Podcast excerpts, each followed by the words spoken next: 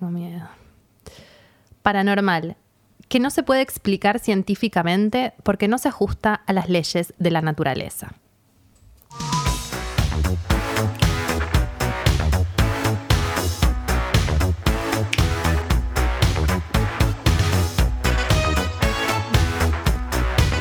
A mí me gustaba uno de ellos. ¿Cuál? Will Murray. Sos una hija de puta. Bueno, pero buen gusto. Sí, Will Murray está bien. ¿Vieron la de las chicas? No. ¿Nos juntamos a ver esa? Sí. Ah, yo la vi, pero sí, obvio, veámosla. Bueno, subile, para subile, los millennials subile. Deben conocer, debe ser tipo culto ahora. Ghostbusters.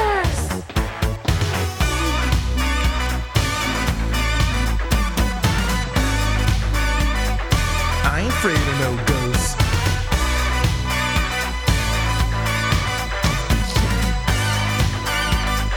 I ain't afraid of no ghosts.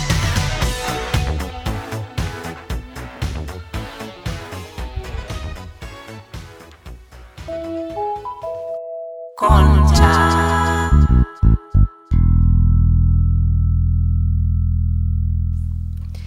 Bienvenidos a Concha. En este episodio, Concha Paranormal. ¿Por qué? ¿Por qué estamos haciendo esto? Porque es viernes 13. Es viernes 13. Estamos, para todos los que nos están escuchando, estamos en el estudio viernes 13. Dijimos, ¿qué grabamos un viernes 13? Hablemos de fantasmas. No de los fantasmas que nos acechan cotidianamente, que nos fantasmean, nos gostean. De eso ya hablamos demasiado. Sí, sí, vamos a hablar de los posta. Igual, ¿qué, o sea, ¿qué incluye paranormal, no? Porque, exactamente, porque todos querían que hagamos concha bruja. Y dijimos, no, para eso está la vida. Y dijimos, paranormal es otra cosa. ¿Pero qué es para ustedes paranormal? Bueno, para mí es todas aquellas experiencias, un poco lo que decías al principio, pero son experiencias que se van de la norma, como que no tienen explicación racional al menos, ¿no? Y para mí, a mí me gustaría al menos que hablemos mucho de cosas medio terroríficas. ¿De miedo? Sí, de miedo, fantasmas, duendes, apariciones, espectros, todo. A mí me pasaron tantas cosas de eso que ya no me da miedo. A mí no me pasó nunca nada. Ya perdí el miedo. Y tengo terror. No tengo terror tanto a lo paranormal. Le tengo terror como a otras cosas, pero puedo sentir mucho miedo y ese mundo paranormal. Siento que si me pasara algo paranormal, tipo una aparición, una presencia, pánico. De hecho, una compañera de astrología una vuelta me estaba contando una experiencia paranormal y yo podía sentir el pánico en el cuerpo mientras ella me lo contaba. Tipo, lo que pasa es flasheo. Que creo que tiene que ver con no estar familiarizado con el tema, porque sí, a mí total. Todo eso me da mucho miedo o me daba muchísimo miedo, y cuando empecé a meterme, sobre todo con la mediumnidad que trae entidades, los empezás a ver, los empezás a escuchar, o te empiezan a mover cosas. No los llamás, pero empezás a abrirte. Y como saben que los podés escuchar, vienen. Y cuando te empiezan a pasar cosas decís, ah, bueno, está, se prendió. Ahora, obviamente, esta semana me pasó de todo porque Constelanding, pero se empezó a prender la música sola del celular. Jamás lo había hecho. ¿Qué temas? ¿Qué te tiran? Me dijo Eva, que ahora la vamos a entrevistar, me dijo exactamente, le dije, Evi, me está pasando esto. Me dijo, fíjate qué es la música. Uno puso de Cure, que muy un tema muy bajón. Era re de Cure, no, un tema re arriba, y después canalizó otra chica que también va a dar testimonio, que es medium. Le escribí para que dé testimonio y tipo terminamos hablando con mi papá, ¿no? Que está muerto, por supuesto. Pero escucha de uno Cure. Uno era de Cure, re escucha de Cure, y otro era una música de... toda música igual que yo estaba escuchando. The Cure era una playlist que estaba escuchando y la otra era música de relajación. Pero para mí te lo podés tomar normal cuando estás en el tema y ya, digo, vos tenés como una carrera hecha de esto, de estar en esto. Sí, pero a la vez no con los fantasmas. Esto es nuevo. Bueno, pero sí. Digo, hay algo de... Me parece que todos los que estamos medio en el mundo esotérico empezás a entender que hay una realidad... Más allá de la realidad ordinaria, te metes en un campo que se abre invisible. Entonces, para mí estás más metido en el tema que una persona por ahí mega racional que va a su trabajo, vuelve y mira a Tinelli, ni idea. Podés empezar a aceptar ciertas cosas. Pero creo, esto que digo, lo digo también porque me parece que está bueno que todos aceptemos qué pasa. O sea, pero te puede dar miedo. Tengo muchas historias que me mandaron de... una chica, por ejemplo... No, obvio que te va a dar miedo, pero en la medida en la que conoces o sabes cómo protegerte o sabes qué hacer en ese... sí, tipo, todo. Quería educar a todo el mundo. Sí, educación sexual, educación virtual, pero bueno, yo le quiero preguntar a Eva, porque a mí me da pánico. A mí me da pánico, pero porque pienso que pueden hacer algo malo. Una chica... Voy a contar esta historia, ya. Dale. Una chica mandó una historia... Es como el fogón, ¿no? Esto es como el fogón. Una chica mandó una historia, no la voy a leer, era muy larga, pero voy a tratar de hacer honor a la historia. Ella... se muda a una casa, y que era una casa de la familia, de los abuelos de ella. Y tenía como 13, 14 años y de repente ve a una mina toda vestida de blanco, toda mugrienta, diciéndole, ¿dónde está mi bebé? ¿Sabes dónde está mi bebé? Ay, no, esto es re creepy, boluda. Sí. Pero la ve y es una persona. Que se desintegra. Persona, no persona. Presencia. Paranormal. La ve. Paranormal. Bueno, escuchá esto. Le empieza a pasar, la empieza a ver. Sentían llantos de bebés. No. Hasta que alguien le confiesa que el abuelo de ella, que era comisario, hacía abortos ilegales en esa casa y enterraban a los bebés ahí. Y en un momento hacen una limpieza para que se vayan y ella la ve. Ay, no, se me pone la piel de gallina, no quiero contar. No. Chica, me doy miedo del episodio haciendo... Ay. Pero escuchá. Mierda que traemos. Escuchá esto porque es terrorífico. Es un horror. No, escuchá. Y en un momento como que quieren traer un cura, hacer una limpieza. No vas a traer todas esas mierdas, me va a empezar a hablar a mí. No, escuchá esto, boluda, porque eso es lo que me da miedo. Hacen como una limpieza para que se vaya y la mina, obvio, no se va, no solo no se va, sino que ella se la vuelve a ver y la mina riéndose tipo creepy. Pasan un par de años y ella queda embarazada. No. Sí. No quiero saber la historia. Sí. Tipo, queda embarazada y de repente empieza a tener pérdidas. Y va al hospital y tiene como un aborto. Pero aparte, ella me lo cuenta con lujo de detalle, no voy a entrar ahí porque posta era muy intenso. Pero la cuestión es que cuando está en el hospital, que le tienen que pasar suero porque casi se desangra, escucha a la mina riéndose.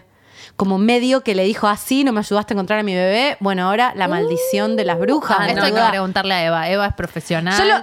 Porque yo digo, por ahí si no te hacen nada, pero igual ya tantas cosas te joden en la vida. Apagué las notificaciones del celular. ¿Tenés muertos que te hablan? No, sí, chicos. Sí, gorda, es así, la vida es intensa. No, nos parece que rest in peace no es así. No descansan ni muertas. Yo tengo no tengo muchas. Vos, Dal, sos de magíster de la paranormalidad, pero yo no tengo muchas, pero...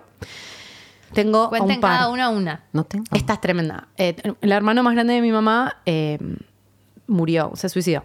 Y el día que se suicidó vino a mi casa. No es lo mismo a nivel espíritu. No es lo mismo. Suicidio que morir. A la mañana antes de hacerlo trajo sus cosas a mi casa. O sea, trajo televisor, trajo un montón de cosas a casa que mi mamá no estaba. Estábamos nosotras con la chica que trabajaba en casa. Nadie pensó que eso era raro. Yo tenía igual 8 años, 10 años.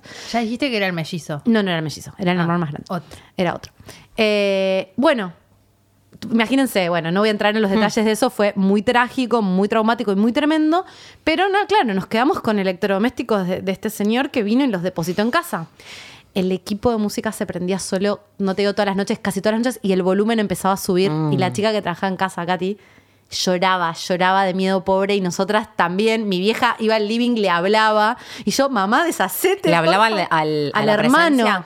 Como, bueno, viste, le hablaba, y yo, tipo, por favor, pánico cada vez que venía la noche porque se prendía. Perdón, ¿no? Porque pienso que yo también entro en pánico. Pero en definitiva, la imaginé recién como una mini escena a tu vieja hablando en el living con su hermano, y digo, bueno, puede no ser tan grave. Eso es lo que te digo. Pero pará. Una cosa es presencia que ves llorando y gritando y que te dice encontrame mi bebé. Y otra cosa es tu hermano que lo sentís, que tratando de comunicarse. Muchas chicas. No te está haciendo nada, en realidad te está diciendo estoy acá, ¿me entendés? Pero... No es necesario. Igual. Pero por ahí para él sí es necesario, porque estoy segura de que tiene jodete, o algo que... ¿Para qué? Bueno, boluda, pero qué sé yo, te morís, no debes entender nada. Elevate. Bueno, pero es que eso es. Ahí vamos a preguntarle eso a Eva, porque los muertos o se suicidan o los matan, o algunos que mueren de forma muy trágica o con enfermedades muy largas, no pueden a veces elevarse. Entonces vienen a pedir ayuda. Eso es lo terrible. Es la pero ¿cómo los podés ayudar? En pena. O sea, las almas que podés hacer gualicho, como rituales. Que podés canalizar son solamente almas en pena. O sea, hay almas que nunca entrarían en contacto. No, para mí, hasta donde yo sé, también podemos repreguntarle a Eva, pero lo que yo hasta ahora entiendo, es que las almas en pena piden mucha más ayuda y son mucho más densas, entonces es mucho más fácil escucharlas o tienen más como motivo para acercarse a hablar, y las otras ya por ahí están medio en otra. Porque no es lo mismo vos invocarla que decirle vení, hablemos, que venga y te hable. Eso es lo que me estuvo pasando a mí. Vienen y me hablan para decirle algo a alguien, ¿entendés? Ay, boluda, vos tendrías que contar la anécdota. Yo sé que estoy pareciendo psiquiátrica, pero porque es eso verdad. Es lo que yo pensaría primero. Yo si veo a alguien, lo primero que pienso es, esquizofrenia ya. Bueno, psiquiatra. Primero, yo creo que si veo algo, digo... Medio como que la esperabas, ¿no? Sí, llegó. Puta llegó la locura, madre. Sí, cierto. Estaba ahí, lo sabía. Es fuerte. Yo creo que me pasaría eso. Como, lo que pasa es que más que loca, no sabés... si es verdad, claro, ¿me entendés? Sí, no como... No loca, porque por ahí estoy imaginando, pero no imaginando y ahí perdí la razón, porque no te hace perder la razón. Te hace sentir que tenés que decir eso. ¿Pero vos las escuchás, ponele? Sí, yo escucho. Hay gente que más ve. Yo escucho, no veo. O sea, las veo cuando estoy durmiendo, pero esas no me hablan. O sea, no se deciden, tipo... Cuando estoy durmiendo parecen la imagen. ¿La imagen? Sí. No, ver me daría mucho miedo. Ver es una mierda. Ver me muero. Pero sentir... Me pasó una vez, estaba en un hotel cuando yo era azafata en Japón. Un hotel en Japón. Bueno, me estoy mirando la tele, apago la tele, apago la luz, me voy a dormir y cuando en el segundo que cierro los ojos siento que algo se sube a la cama. Prendo la luz, taquicardia, no había nada. En Japón debe haber unos cucos. Mal. Y digo como, bueno, dejo la luz prendida, dejo la tele prendida, me duermo. Al día siguiente en el vuelo... Escucho que una chica está contando algo similar y le digo, ¿qué te pasó? Y me dice, había alguien al lado mío en la cama, ella estaba en el cuarto que estaba al lado mío. Y me dijeron que en Asia es muy, muy, muy normal. De hecho, en Japón... sí. Como tienen esas paredes de papel, van de una habitación. Es más fácil. No, pero me pasó... Ojo, me pasó un montón con gente asiática en Malasia. Para ellos es mucho más... Obvio. El fantasma. Como que existen. Para nosotros es crees o no crees, estás loca o no estás loca. En determinadas culturas es re obvio. Que eso pasa. No juzgan, conviven un poco con eso. Sí. Y en Japón es uno de estos casos donde de hecho alguno de los azafatos me dijo, tenés que entrar a la pieza y dar vuelta a cuadros porque hay un símbolo que ellos usan cuando en ese lugar hay un mal espíritu para proteger. Pero me dice, pero yo ya lo sé porque me pasó, entonces tenés que ver si está eso, pedís que te cambies de habitación. Jimena y las 150.000 aventuras de Jimena, el dato este es espectacular. O sea, vos podías saber dando vuelta a los cuadros si había un fantasma en esa habitación. Claro, que el hotel sabía que había un fantasma, hacían una imagen, un símbolo para cuidar, pero bueno, el fantasma todo ahí. Es bárbaro ese dato de servicios. Porque ya saben, Concha, podcast, si algún día se puede volver a viajar y alguno va a Japón, ya saben ir a Japón. Hotelería con impagables paranormales. Pero ya saben que Japón todo muy lindo, mucho fantasma. Escúchame, ¿y vos? Nunca tuve ninguna experiencia. ¿Cero? Uy, ¿sabes lo que te va a pasar la semana que viene? Callate. ¿No? Sí, va a empezar. No, yo no constelo mucho. De verdad lo digo. No constelo mucho. No, para mí, ¿sabes qué, Van? Pero vos dormís, boluda, de una forma. No te despierta un puto fantasma. Yo que he dormido en la casa de Laura. Laura se duerme, pero le llega el sol acá en la cara. Pasan cosas, pasa un camión, le gritas, Laura duerme. Por ahí me están gritando a la noche, ¿no? Bueno, no sé, nunca vi ninguno. Tuve mucho miedo, o sea, de hecho, no sé, el otro día que le contábamos a una amiga que íbamos a hacer este tema y me dice, boluda, vos la vas a pasar como el orto, vas a estar todo el episodio gritando. Soy muy miedosa, no puedo verla. Vamos a ahondar en ese miedo. ¿Qué es lo que te da miedo? Creo que... En realidad, ¿que te dan algo? Sí, me da como miedo algo de... Pero no siento que me podrían hacer algo, ponerle fantaseo con que no te podrían tocar. Bueno, eso yo cuando a Eva le digo que en 5 minutitos la vamos a llamar, le digo, Eva, tengo miedo, mucho miedo. Me dice, yo le tendría más miedo a los vivos que a los muertos, me dice. Y sí. Pero ponele, si no flasheo que no te pueden tocar. Te pueden tocar. Yo creo que sí. Sí, hay una chica que contó tocar que... así, pero te van a ahorcar, ¿entendés? Ay, chica. No sé. Está bueno hablar de los miedos. Me da miedo no saber, ¿entendés? Supongo. Claro. Y me da miedo algo de perdés el control. De una transparencia de la presencia, ¿entendés? No perdés el control. Y pero gorda, hay algo que escapa a tu control, que está ahí, que no le puedes decir, pero señor, si retírese. No, si tenés herramientas, claro, podés. Tenemos sí, que dejar normal de hablar de las cosas que no se hablan. Mediunidad en las escuelas. Mediunidad. Vos reíte. Estamos meta a enseñar eso, boludo. Es verdad, porque existe. Porque ¿sabes qué me pasa? A todos les pasó. Si vos hiciste una encuesta, de todos tenían una actividad paranormal, no sabes las cosas que me contaron. Entonces es importante que se hable del tema. Es importante que aceptemos que pasa. Obvio. No es crees o no crees, es una cosa que sucede, es como, no es Papá Noel, ¿entendés? Mm. Pero, por ejemplo, a mí me encantaría hacer el curso de mediumnidad, y lo que me pasa un poco es que siento que no quiero abrir esa puerta, porque yo siento que tengo la percepción y que no quiero ver gente muerta. Mm. Como que digo, no tengo tiempo ni para la gente viva en mi vida, que me vengan a romper los huevos los muertos, es como un montón. Bueno, pero la pandemia es medio la época para hacerlo. Claro, tenés tiempo al pedo. Te visitan. Ah, pensé que por la cantidad de muertos. ¡Wow! ¡Qué dark! Bueno, ustedes se quieren divertir. Che, están todos ahí. Pero igual yo creo que abrir eso no es invitarlos a que vengan, sino es tener herramientas. Sí, coincido. Ahora en esta para mí el don siempre se puede negar. Esto que nos dijimos, me encantaría tener herramientas, porque me da mucho pánico que pase, porque siento que no, porque no sé qué puede pasar. Siento que eso, no sé si es que perdés el control, pero no tenés herramientas, exactamente. Dalo, ¿cuál fue tu primera experiencia paranormal o la que quieras contar? Porque vos sos la más jugosa, boludo, no contaste anécdota. No, sí. Tengo varias dimensiones de experiencias paranormales, pero así de presencias. No, para mí, o sea, yo también soy más tarada, porque fui a Venezuela con los mediums a una montaña con un guía, un chabón que trabajaba. Ni para siquiera, otro episodio. No entra en secta porque es una religión directamente popular, como si te dijera los evangelistas acá, allá en Venezuela son los santeros. Y los santeros especialmente son mediums. O sea, lo que hacen es tener así millones y millones de espíritus a cada minuto, enaltecen en espíritu hasta a los pibes chorros que se mueren, alguno que era famoso por ahí en una villa, le hacen una estatua y lo invocan para que los proteja cuando salen a robar. Es como, hay de todo. Después hay un médico que hace sanaciones, se llama Gregorio Hernández. El otro día la niñera de Lisa, que es venezolana, me dijo, se me cayó, están apareciendo los espíritus, y Lisa agarró, se puso a jugar con el doctorcito que yo tengo en mi casa y lo decapitó, lo tiró y se le cayó la casa en el partió la cabeza, y yo digo, la concha, ¿qué hago con esto ahora, Leo Lisi? Digo, se puso a llorar, como quería que compre la gotita. Y le digo a Angie, ¿qué hago con esto? Y me dice, no sé, el otro día lo beatificaron, lo hicieron santo. Y al otro día apareció un espíritu en mi casa, o sea, hablarme que había tenido como un problema en la cabeza, ¿no? Qué sé yo, no sé. Bueno, la cosa es que me fui a esa montaña con los santeros que practican mediumnidad, y yo fue como medio de excursión, ¿viste? Obvio que investigar y todo, pero hacerlo y a volverme a mi casa. Pero bueno, estuve ahí una semana, me hicieron limpias, me hicieron practicar, meter espíritus en mi cuerpo, me hicieron activar todo eso, y después de ahí nunca más se me cerró, y no lo voy a poder cerrar seguramente.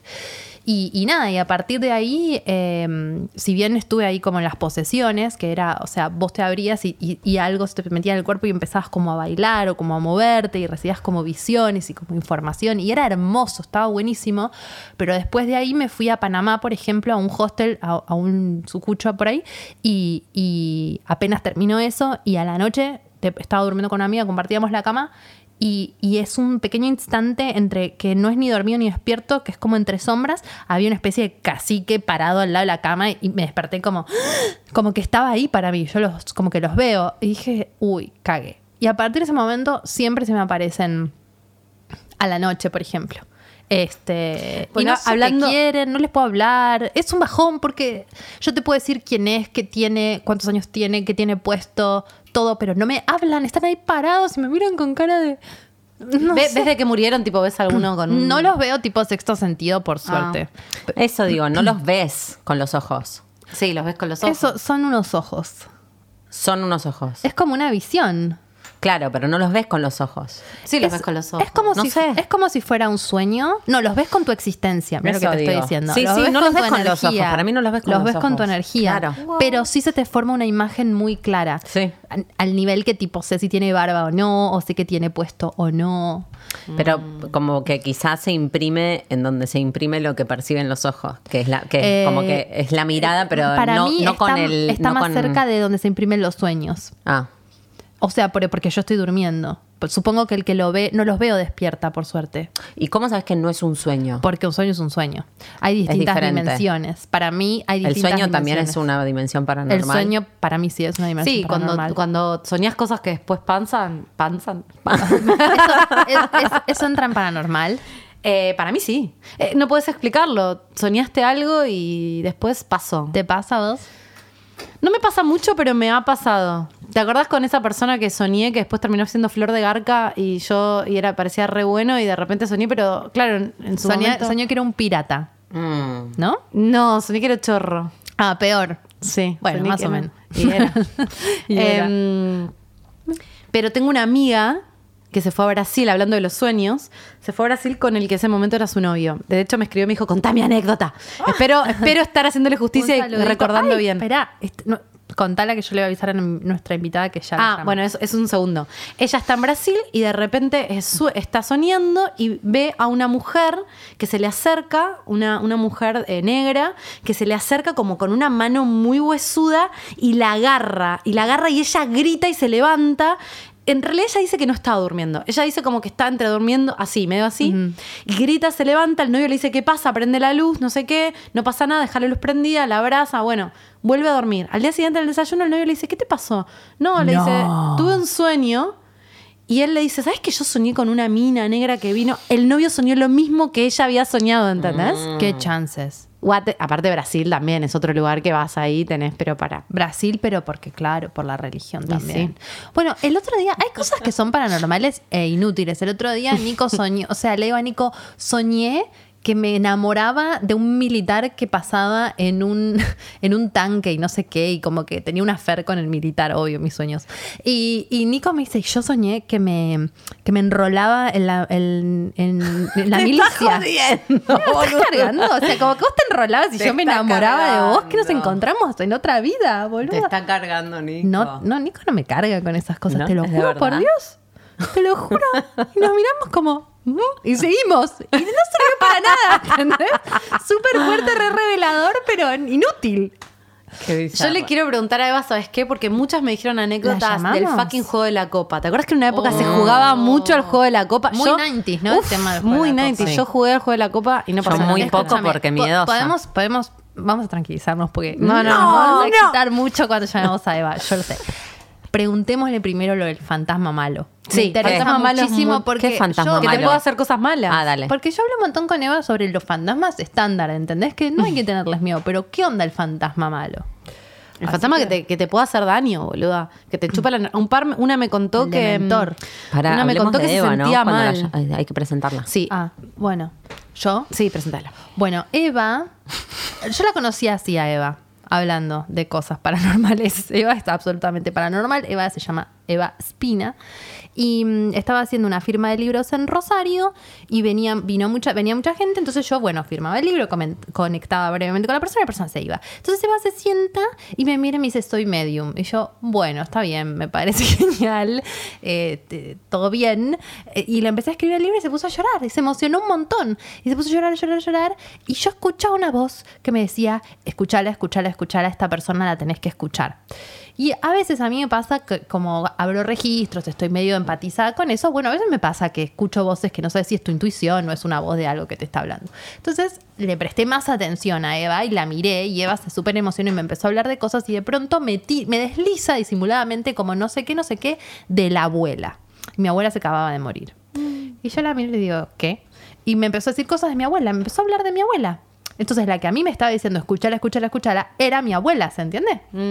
Y entonces Eva me empezó a decir cosas de mi abuela y me puse a llorar yo también. Y entonces Eva lloraba de emoción, contándome que era medium y no sé qué, porque estaba súper copada con el libro. Y yo me puse a llorar porque Eva me estaba hablando con mi abuela. Y de pronto fue como que explotó todo y era súper intenso y había un montón de gente que venía después. Le digo, bueno, después nos vemos porque esto es un montón. No puedo abrirme así ahora. Y le pedí el teléfono y al otro día la llamé y la fui a visitar a la casa y me hizo una sesión que fue increíble y me ayudó muchísimo con una sanación, con un problema que yo tenía hacía años, con un vínculo. Hicimos como toda una regresión y de pronto a los 5 días el problema se resolvió. O sea, de la nada. Increíble, y nunca más volví a tener ese problema. Entonces, así nos conocimos con Eva, que es medium, también sanadora en un punto en relación a las vidas pasadas. Voy a necesitar ese objeto. Y bueno, también enseña mediumnidad. Pueden encontrarla en evaspina.com. Y además es una persona hermosa y buena gente y divertida y copada y como nosotros, ¿no? Porque no es rara, ¿viste? O sea, es rara porque es medium, pero... Como si nosotras no fuéramos raras, así como nosotras raras. Pero viste que hay como una especie de preconcepto en el que hace estas cosas no es tan parecido a uno. Y en realidad ella está todo chill. ¡Evi! Sí. Dale. ¡Hola! Hola, hola. Bienvenida Eva Spina Concha Podcast. Hola. ¿Cómo están, chicas? ¡Qué placer! Qué lindo estar acá! Qué bueno. Amo.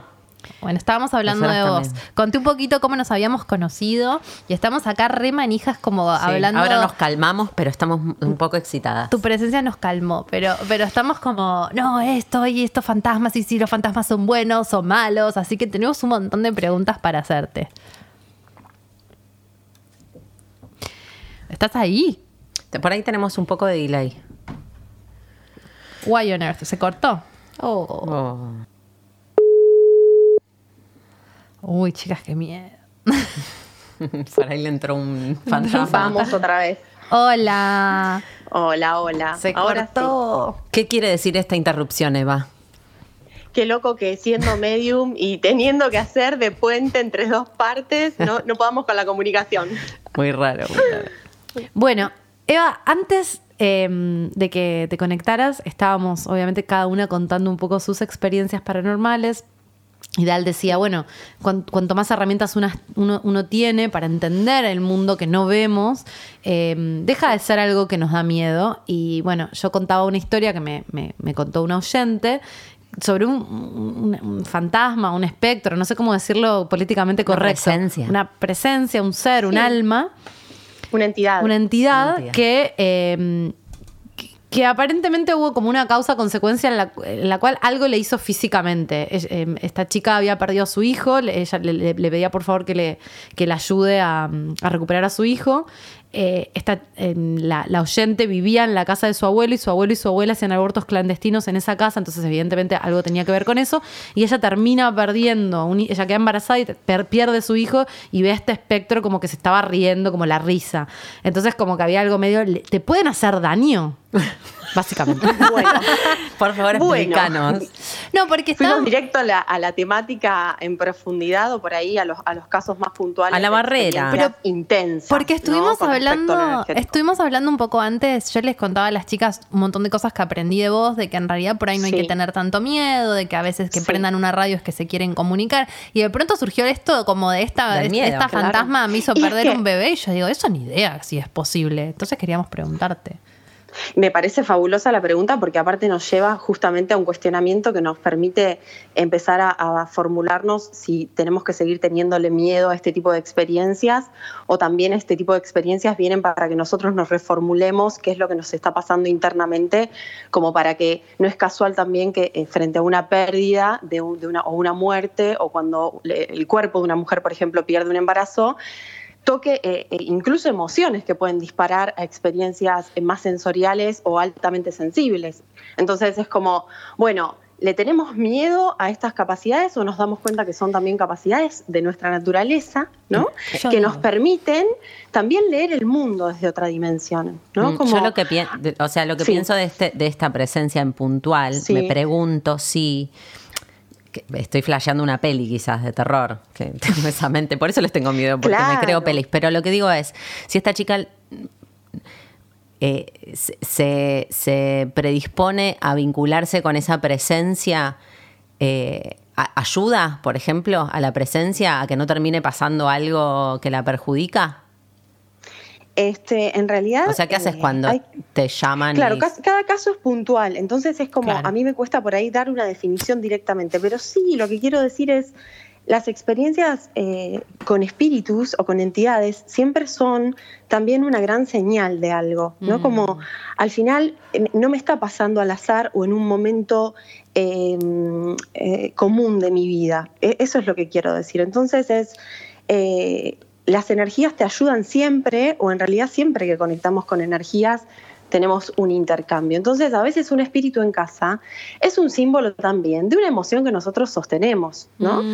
Y desde ese lugar, invitar a la persona no solo a decir, hay un mundo espiritual que flash, yo que tal vez nunca pensé en esto, y en mi vida me imaginé que, no sé, tal vez la anécdota de alguien que te dice, yo veo sombras, de repente puede ser real, ¿no? Pero, y a la vez, eso es real, pero es real en la dimensión también de la que nosotros sentimos.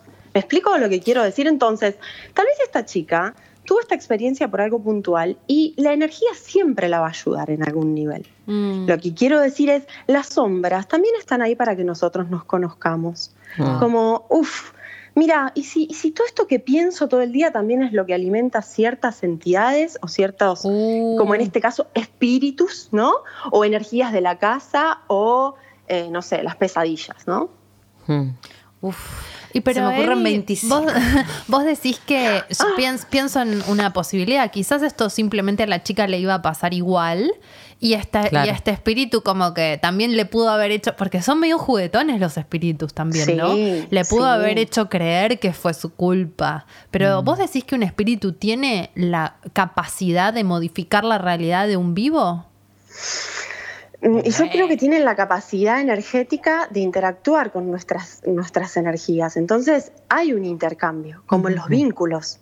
Es como pasás un tiempo con una persona y un poco también a veces te sintonizás a esa frecuencia. Nosotros somos seres espirituales, entonces desde el lugar en el que el intercambio con un otro a mí o a todos, ¿no? nos pone para arriba, nos pone para abajo. Esto también es un intercambio entre espíritus. Y en este caso, un espíritu así, como lo detallan ustedes y en la situación en la que estaban, probablemente haya inspirado o inducido por su vibración a que la persona lo viva así. Es como un poco la energía se siente, pero sí, probablemente esa situación o esa circunstancia a la persona le tenía que pasar, claro, y ver al espíritu también le hace darse cuenta de la vibración en la que está en este caso.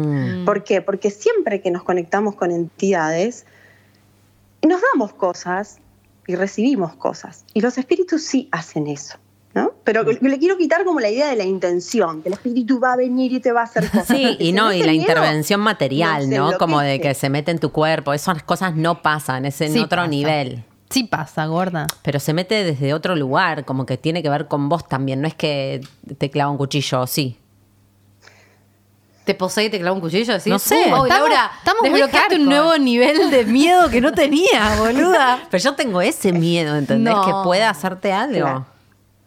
Bueno, para eso ya tenés que tener... ¿Viste? Es como para que alguien te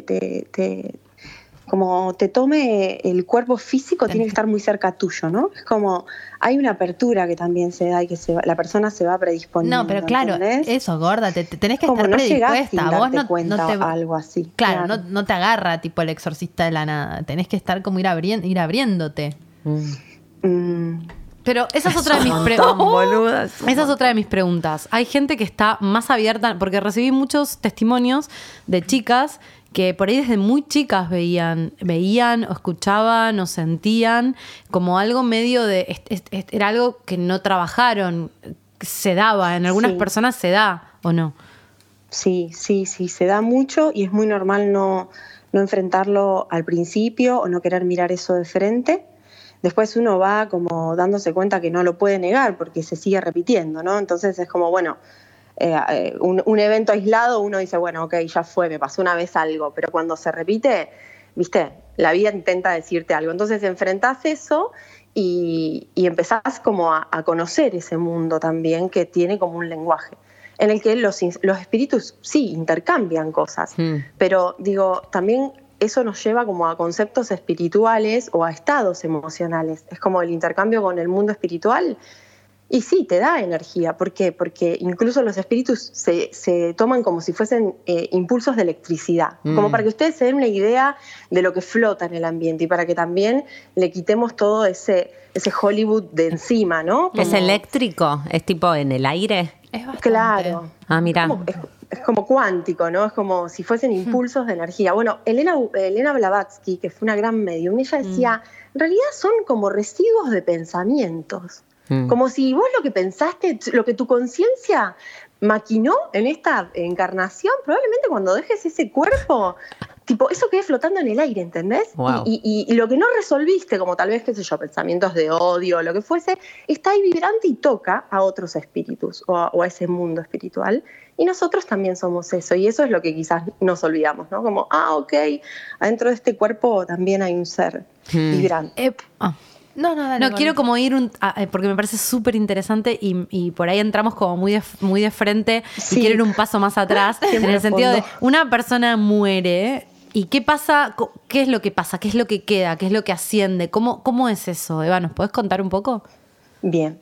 Bueno, primero, bueno, obviamente decir que también esto es una mirada y es una filosofía y se basa también en otras creencias y no es como la verdad absoluta, ¿no? Entendemos que también... Cuando hablamos del concepto del alma o de la conciencia, también hay algo que no tiene forma o que no entra dentro de algo, viste, que podemos resumir. Pero desde la experiencia que yo tengo como medium, en el tiempo en el que escucho y veo o interactúo con el mundo espiritual y lo que aprendí a través de otras cosas, nosotros cuando morimos en realidad lo que dejamos es esta forma material y vamos como disolviendo este cuerpo energético que somos, como si lo fuésemos desatando de la materia y pasamos como a un estadio en el que estamos conscientes de que existimos, pero ya no necesitamos nada, ¿no? O ya no necesitamos o queremos aquello que acá quizás tanto queríamos y tanto necesitábamos. Como si se fuese la conciencia, como si disolviese el ego, ¿no? La idea del yo, ¿no? Y bueno, ese es el mundo espiritual. Es como el alma sale de ese cuerpo, abandona el cuerpo. Y ahí aprendemos también la gran lección de la vida, ¿no? De lo transitorio... de lo efímero, ¿viste? Que decís, ok, veo fotos mías de antes y ya no soy esa persona, ok, hay algo que está muriendo constantemente. En un momento me voy para atrás y no tenés cuerpo, boludo. Pero mi pregunta es, ponele la chica esta que veía a esta chica preguntando por su bebé, ¿estaba viendo el alma o estaba viendo esa chica? Fue tan traumático eso que pasó que por ahí queda como una energía vibracional mental del estado mental de esa chica, pero en realidad su alma por ahí ya está en otro lado. Queda como un eco, ¿no? Como algo así. Queda como un eco, claro. O queda como, sí, como un cúmulo de vibración, como si fuese una fuerza energética. Y que tiene, obviamente, también toda la emocionalidad, ¿no? Y normalmente en los abortos eso pasa. Es como, hay un vínculo tan grande también entre la madre o el gestante, ¿no? La gestante, el gestante y la energía en sí, que en algún nivel eso queda como también esperando tal vez un corte astral y ya el material ya se cortó, ¿no? Como, ¿viste? Como esto de que a veces pasa en la biología de que, bueno, el cuerpo reacciona ante una cría, bueno, en el cuerpo astral pasa lo mismo. Claro. Era un puente de algo. Por ahí ella igual le fue como una situación particularmente traumática, entonces quedó como ahí un cuerpo emocional vibrando como una energía muy, muy, muy densa, no sé, El dolor a veces aparece también como energías que nos atemorizan.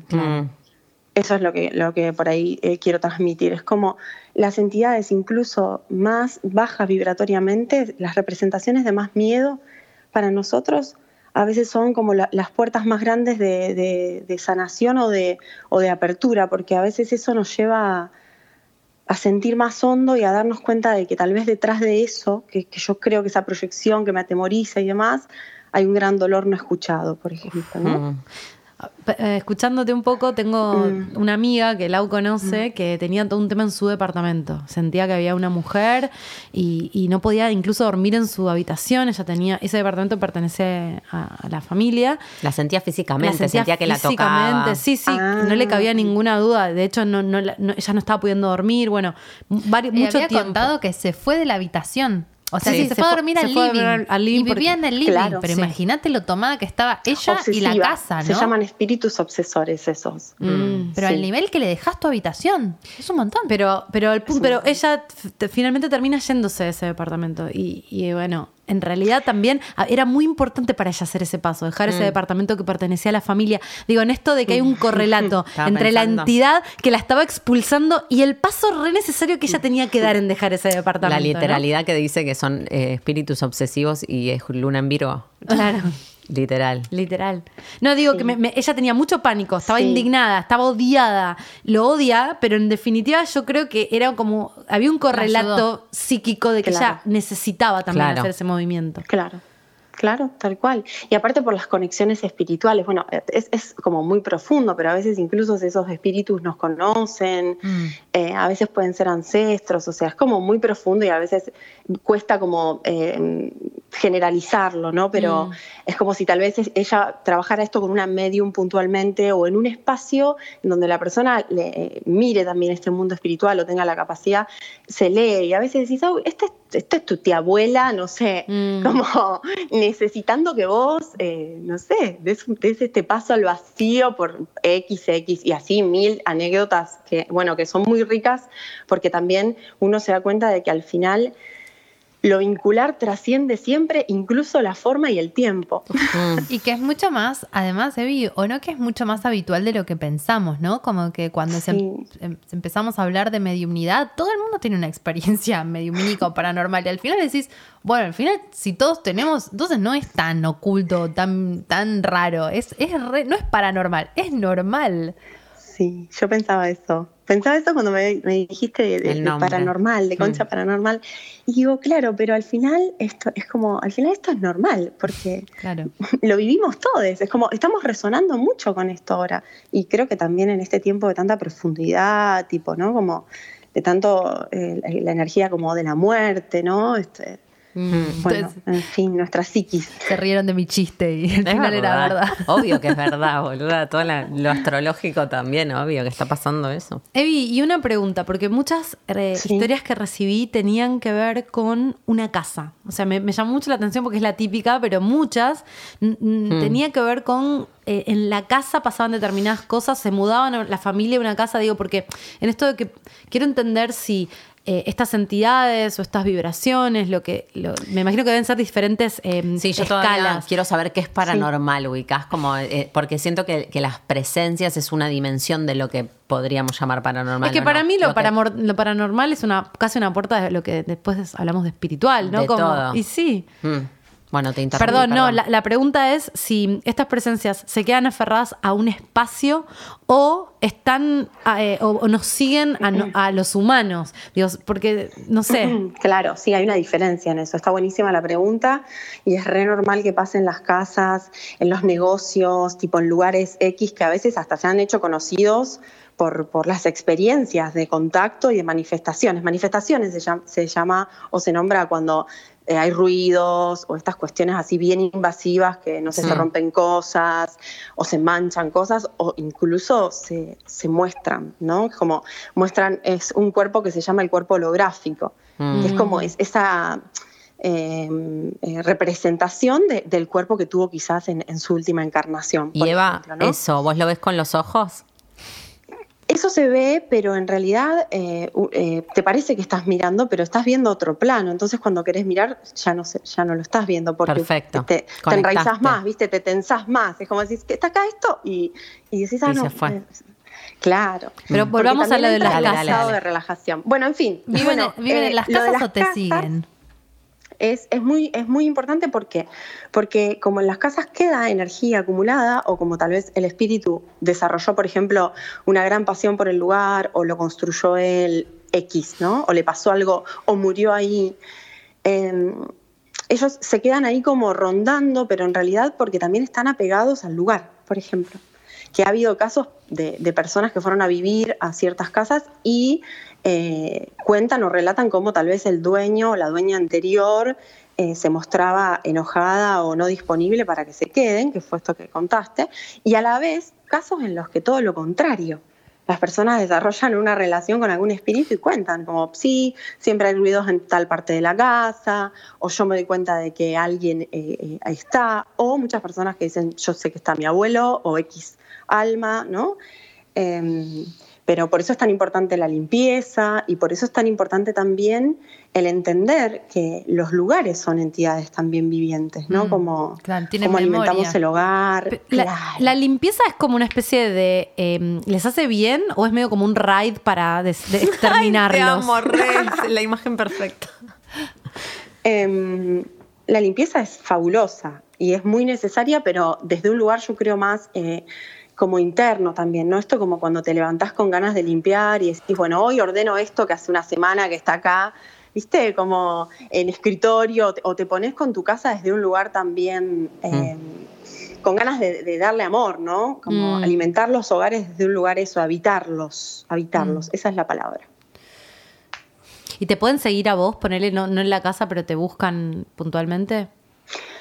Y en realidad las personas que tienen abierta el campo mediúmnico, o yo que soy medium desde tan chiquita y que para mí esto es mi vida, ¿no? Es como mi forma natural también de ver el mundo, de leer el mundo, desarrollamos mucho también el límite con aquello que no queremos. Es como, bueno, ok, yo entiendo que esto me pasa a mí, no a los espíritus. O sea, me está pasando a mí, lo puedo manejar yo. Como que le borras las notificaciones. No, claro. Eva les dice tipo, no me jodas. Claro, como a eso voy. Como la gente. A eso idem, voy. Idem. O sea, podés ponerles un límite. Podés elegir cuándo abrirte a que... Tenés que ponerles un límite. Imagínate que todos los muertos están tratando de que alguien... Todos no, pero muchos están tratando de que alguien los escuche. Y nadie los escucha. O tratan de hablar y prenden la radio y salís corriendo, boluda. O sea, Eva, que de pronto se abre y les entiende y puede hablar con el que están necesitando, o sea, debe tener una fila de 500 muertos esperando que les hable. Entonces es como que para mí es bueno, decidir darle un espacio, ¿no? Para eso y después estar súper ninja para no estar disponible, ¿no? Cuando una persona por ahí, digo, porque en esto de... A mí me pasó incluso de hacer limpiezas y sentir que por ahí era demasiado para mí, ¿no? Como que ese lugar requería una limpieza que no era yo, como que necesitaba alguien más pro que yo. O sea, ¿eso pasa o uno siempre puede limpiar cualquier lugar? ¿O hay cuál sería como el momento donde vos recomendarías que llames a alguien que tenga un poco más de seniority en el tema espíritus? Sí, bueno, eso tiene que ver mucho con la vibración de la persona y con la vibración del lugar. Entonces, por ejemplo, en realidad todos podemos limpiar nuestros lugares o todos podemos habitar nuestros hogares y no generar eso o no permitir que eso suceda, tal vez con saumar, ¿no? Por ejemplo.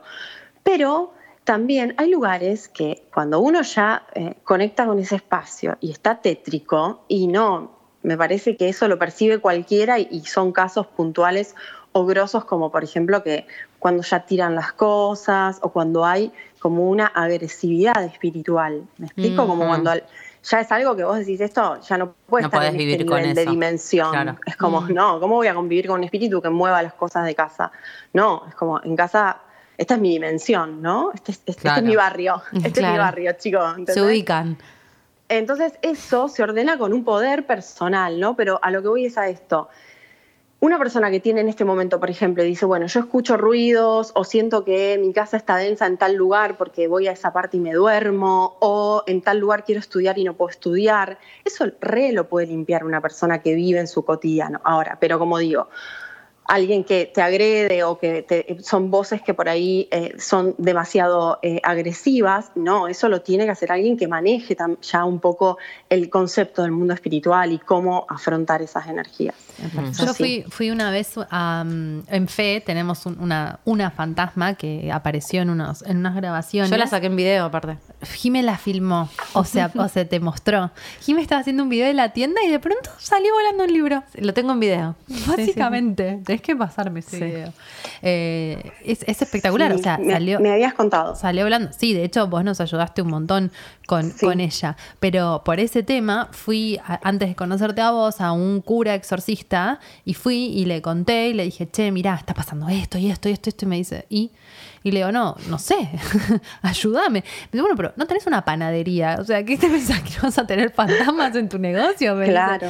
Entonces, por ahí está tratando de que lo escuchen o de que lo atiendan y hasta que no te sangre la nariz, me dice, o se te caiga el pelo o se enferme, no te vaya re mal, no te preocupes, ¿no? Como que eso también tiene un poco que ver. No siempre un fantasma es una entidad mala. Total. Y es más, estamos rodeadas constantemente de espíritus que nos asisten para un montón de cosas y que obviamente están ahí tipo semáforos, ¿no? Como son también sensores, ¿no? El mundo espiritual está como minado también de otro tipo de energías. Pero bueno, lo que nos alerta a veces, fíjate cómo ponemos la atención cuando en algo nos va mal o algo nos hace sentir mal. Es como al final necesitamos como ese sacudón energético para mirar algo. Y tal vez normalmente ese tipo de entidades quieren comunicar algo, como decías vos recién, Dal. Es como algo también necesitan y no solo necesitan, sino que tal vez en el intercambio con vos también vos te das cuenta de que necesitabas algo, ¿no? Sí. En esto de que ellos se pueden comunicar y por ahí estamos rodeados de espíritus que están interactuando con nosotros, por ahí no nosotros conscientemente. Por ahí esto que llamamos intuición, que a veces te salva de cosas que, viste, ibas a doblar a la derecha y decís, no sé por qué doblé a la izquierda. ¿Puede ser que sean espíritus que te están transmitiendo algo muy inconscientemente? Por supuesto. ¡No! Sí, porque esos son nuestros... Se llaman espíritus guías y son como si fuesen aliados o seres que están para con nosotros en el mundo espiritual, como nuestros mejores amigues, ¿entendés? Es como una energía que está ahí constantemente y que, bueno, y que en las religiones se los conoce como los ángeles de la guarda, por ejemplo, ¿no?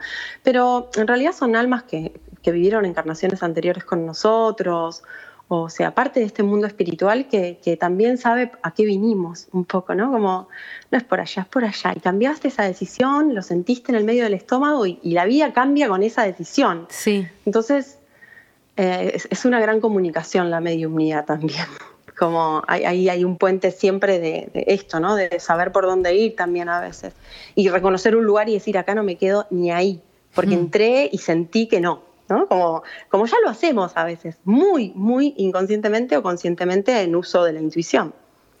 Evi, ¿y vos cuándo empezaste a darte cuenta de que te pasaba esto? ¿Cómo fue? ¿Qué hiciste? ¿Qué sentiste? Digo, porque también debe haber un montón de gente del otro lado que esto le súper resuena y debe querer decir como, ¿qué hago con esto? ¿Cómo es un poco tu historia brevemente? Y yo comencé desde muy, muy pequeña con estas visiones o con premoniciones, como con estallidos de certezas pero que era muy pequeña, ¿no? Como para atravesarlos. Que al principio obviamente los dejás pasar porque como que todo el mundo confluye en que le pasa eso, ¿no? Es como, primero no escuchaba eso. Hasta que después, bueno, uno lo empieza a mirar de frente. Y aproximadamente a los 9, 10 años ya empecé a ver el plano espiritual puntualmente, como esto de ver el cuerpo holográfico. Y ya para la adolescencia, viste, medio que entré en una de la adolescencia, adolecer, pero siempre algo en donde yo estaba se manifestaba, ¿no? Como tipo, bueno, es como caminar y tener un mundo astral que te habla del otro lado. Y que obviamente cuando crecí me fue muy difícil no mirar, porque bueno, también las circunstancias de la vida me llevaron como a tocar más profundidades y a conectar no solo con el dolor, sino con una espiritualidad, ¿no? Como con esto de, bueno, ¿quién soy? Y empezar a profundizar. Y eso también dije, bueno, a ver, esto está acá y estuvo siempre, ¿por qué no darle voz? ¿Por qué no le dabas voz antes? O sea, ¿qué sentías? O sea, ¿no creías que estaba pasando? ¿Creías y lo preferí y te daba miedo? ¿Creías y creías que no te iban a creer? Tipo, ¿qué pasaba?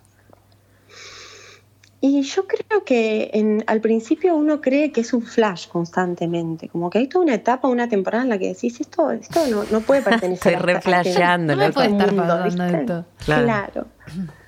yo creo que muchos años hice esa. Fue claro, como, esto es un flash, esto es un flash. Estoy loca. Y después en un momento dije, no, pará, si yo ya no estoy flasheando, esto está pasando y se manifiesta. Y creo que fue, por eso lo dije, lo del dolor. Creo que el dolor también fue una puerta en ese momento, porque también al estar yo más conectada con una sanación o con un proceso profundo de mi vida, al no poder distraerme tanto, ¿no?, con otras cosas, ahí dije, bueno, ok, es esto. Le voy a dar y ya bola. Ahí se abrió toda la intuición, la clariaudiencia. ¿Vos estudiaste o fuiste así, te hiciste a los tortazos? Bueno, estudié un par de cosas, o sea, hice también otras cosas, pero después cuando obviamente decidí y dije, ok, me están diciendo que este es mi camino, así en este idioma, ¿no? Tipo, están encendiéndose luces delante de la gente, chicas. No es que me pasaba a mí, ya me pasaba a mí y estaban mis 7 amigos todos mirando como, ¿qué es esto, no? Que se manifiesta tanto. Y estudié, me formé obviamente y empecé en registros akashicos, en Reiki, bueno, hice constelaciones. Empecé a formarme, ¿no? Empecé a indagar y todo eso también le dio una estructura y como que también le puso patas a entendimientos que no solo lo leen desde estos conceptos. Ah, es un espíritu, claro. ¿No? Y sino como, esto puede ser, ¿no?, un montón de energía. Ah, mira, esto en realidad puede ser, ¿no? Y entonces eso también te va acercando a que también el mundo que vemos es un poco el mundo que creamos dentro. Y recurso de milagro. Bueno, eso. Y ahora estudio un curso de milagros. Oh, Dios. Puede ser que lo que estés vibrando vos energéticamente también es la vibración con la que conectás en el mundo espiritual, ¿o no tiene que ver con eso? Sí, por supuesto, siempre conecto con una energía puntual, que es con la energía con la que yo canalizo, que es esto, ¿no? Como empiezo a hablar y la información parece que se desenrolla, ¿no? Es como hay algo que se activa y que tiene que ver con, creo que con un entendimiento a veces, ¿no? Como, ok, esto mirá cómo funciona. Porque se puede entender también desde ese lugar, que es la experiencia de lo sutil, ¿viste? Es como alguien te puede contar que tuvo un flash, que vivió una circunstancia, y de repente cuando vos ponés el cuerpo a eso, decís, ok, esto es de lo que tal persona me hablaba, ¿no? Como que lo sensorial es muy único. Entonces en la canalización o en esto que de la mediumnidad, y sí, uno conecta con eso y a través de eso baja la data o baja la información. Evi, ¿qué consejo podrías darle a alguien que está empezando a sentir esto? ¿Vos crees que lo mejor es que se abran o si tienen mucho miedo, como le pasa a Lau, que se cierren, que se abran? ¿Viste? Como que no sabes qué es mejor. ¿Podés abrirte y cerrarte a voluntad? No sé. ¿Qué piensa Eva? Podés como practicarlo y no practicarlo. Como cuando entrenás. Es como, bueno, le podés dar bola y sumergirte en esto e ir abriéndote y obviamente que a medida que le pones atención y apertura, eso se abre, es como, eso crece. Y también por otro lado podés decir, no, mira, yo siento que en este momento no quiero esto o no elijo esto, y desde ese lugar y desde esa como decisión seguir rechazándolo, que obviamente... Pero siempre vuelve, ¿o no? Eso. Has hecho un toque. Eso es. Pero eso es, hay gente especial que tiene más predisposición. No sé si por ahí estoy muy sesgada, pero como es que siento talento. Que es más de la mujer. Esto es medio pedorro lo que estoy preguntando, pero no sé, me intriga un poco. Estamos más abiertas. Es más abierta, es un receptáculo, ¿no? Yo creo que, a ver, cómo también, a veces también me pregunto esas cosas, como digo, esto, ¿viste? Porque yo lo que considero desde mi óptica es que para mí esto es algo natural, o sea, como orgánico de nuestro cuerpo energético, ¿no? Como de nuestros fluidos energéticos, como de nuestro cuerpo periespiritual. Para mí es una capacidad que sucede ahí. Es como, okay, si vos sos un espíritu, sabés lo que es otro espíritu. O sea, entonces todos es como tenemos para mí la capacidad. Naturaleza, ¿no? Pero después sí entiendo que cada uno o cada persona viene al mundo a distintas expresiones, ¿no? Como también ahí somos lo diverso.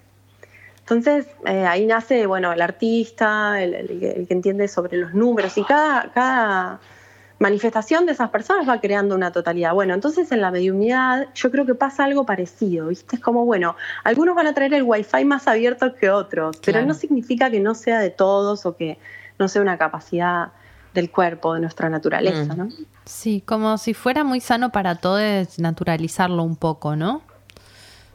Y sí. Más allá de que lo practiquemos o no lo practiquemos, sino aceptar que está en nuestra realidad. Hay una fascinación que todos tenemos en la adolescencia de ver esto de jugar al juego de la copa. El juego de la copa Evi, ¿efectivamente puede traer presencias? Los estás invocando, sí. Y sí, porque están las personas pidiendo algo, ¿no? Como... Claro. O sea, cuidado, chicos, los que están ahí afuera jugando al juego de la copa. Sí, pero sí, o sea, vos llamás a un espíritu y el espíritu viene. Básicamente, así funciona el mundo, ¿no? Claro, sí. Pero yo diría como no lo hagan si no saben bien qué van a recibir, ¿no? Pero claro que no, ese es el peligro del juego de la copa, que estás jugando con algo que te excede. Mm. Sí, estás metiéndote como en un terreno espiritual, ¿no? Como en algo que si vos crees...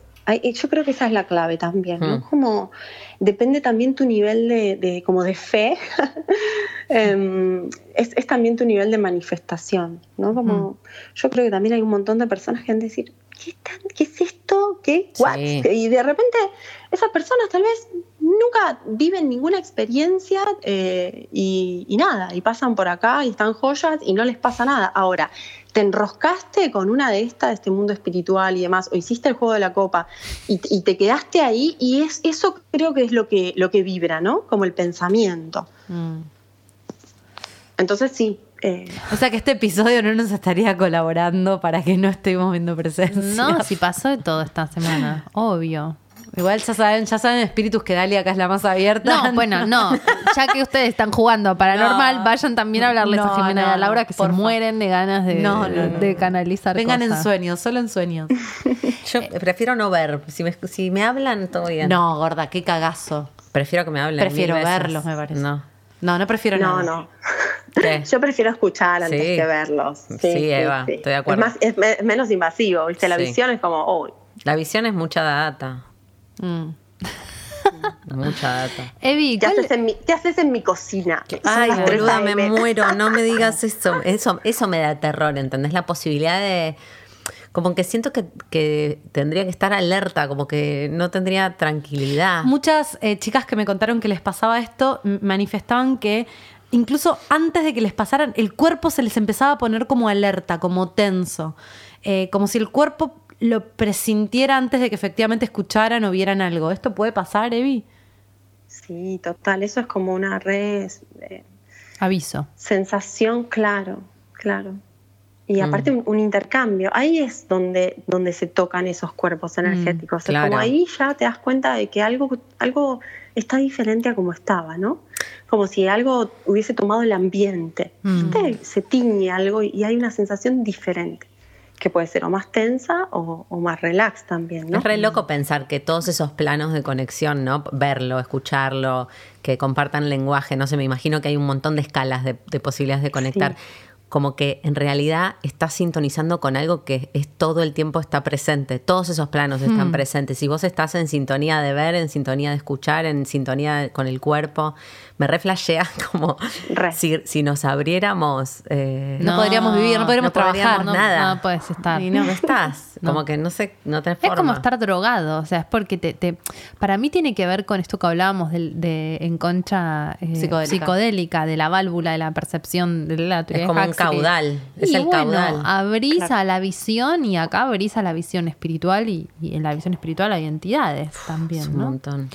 A mí me pasa el otro día esto que te conté, Evi, me pasó al revés, como eso que decías, como súper relajada, ¿viste? Me levanté y tenía mucho sueño, estaba muy feliz y muy en una, ¿viste? Me sentaba a trabajar y estaba medio babé y decía, qué tarada que estoy hoy, y de pronto fue como ¡zu! ¿Entendés? Es como, para mí el espíritu también no es de golpe, se va acercando, ¿no? Y vos vas como también levemente cediendo a que te hable. ¿Vos qué pensás? Sí, que es tal como lo describís, que es un poco como un intercambio energético, como cuando te vinculás sexualmente con un otro en algún nivel, que vas parecido. Permitiendo como una química primero, ay, ¿no? Está parecido, me hace llorar.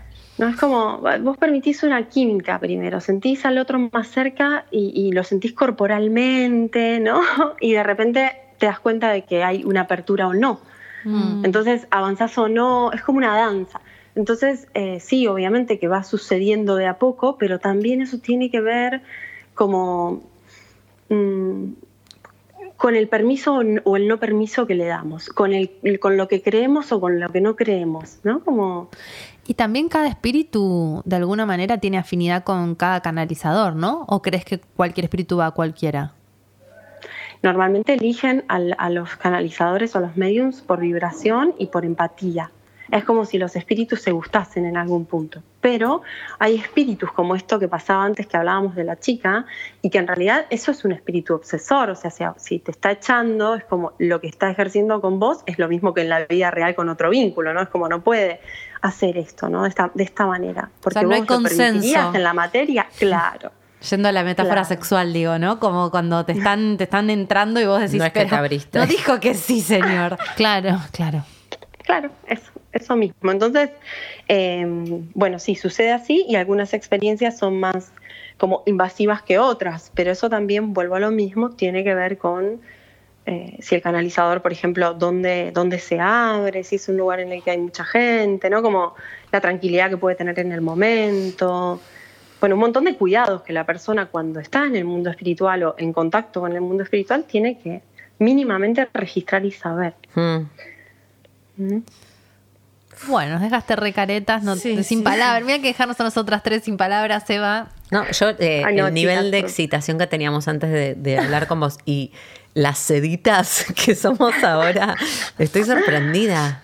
No, yo estoy con miedo, porque digo, ahora abrí un portal, la puta madre. Amor. Mi perro ve todo el tiempo. Es verdad que los animales ven, porque mi perro todo el tiempo mira un espacio de la casa y se queda mirando y mueve la cabeza como si viera algo.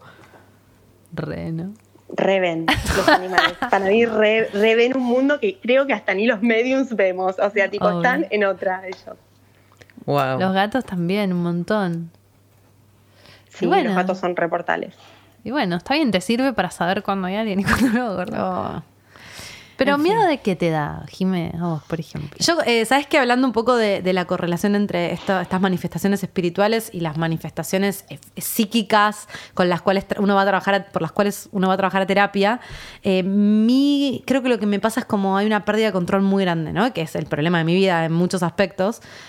Como que el miedo es algo que no podés controlar y que está ahí, ¿viste? Como que no tenés ningún control sobre eso, que no lo podés ni tocar, ni echar, ni... no sé. Pero bueno, entiendo que hay herramientas como para trabajar el vínculo.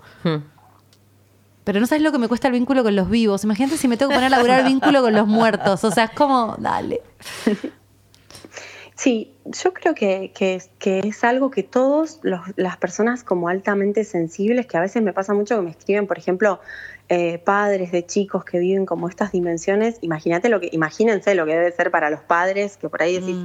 Yo no entiendo nada o nada que ver con todo esto y de repente, no sé, mi hijo o mi hija, mi hije de 6 años me manifiesta, ¿no? Esto, que es muy común en los chicos.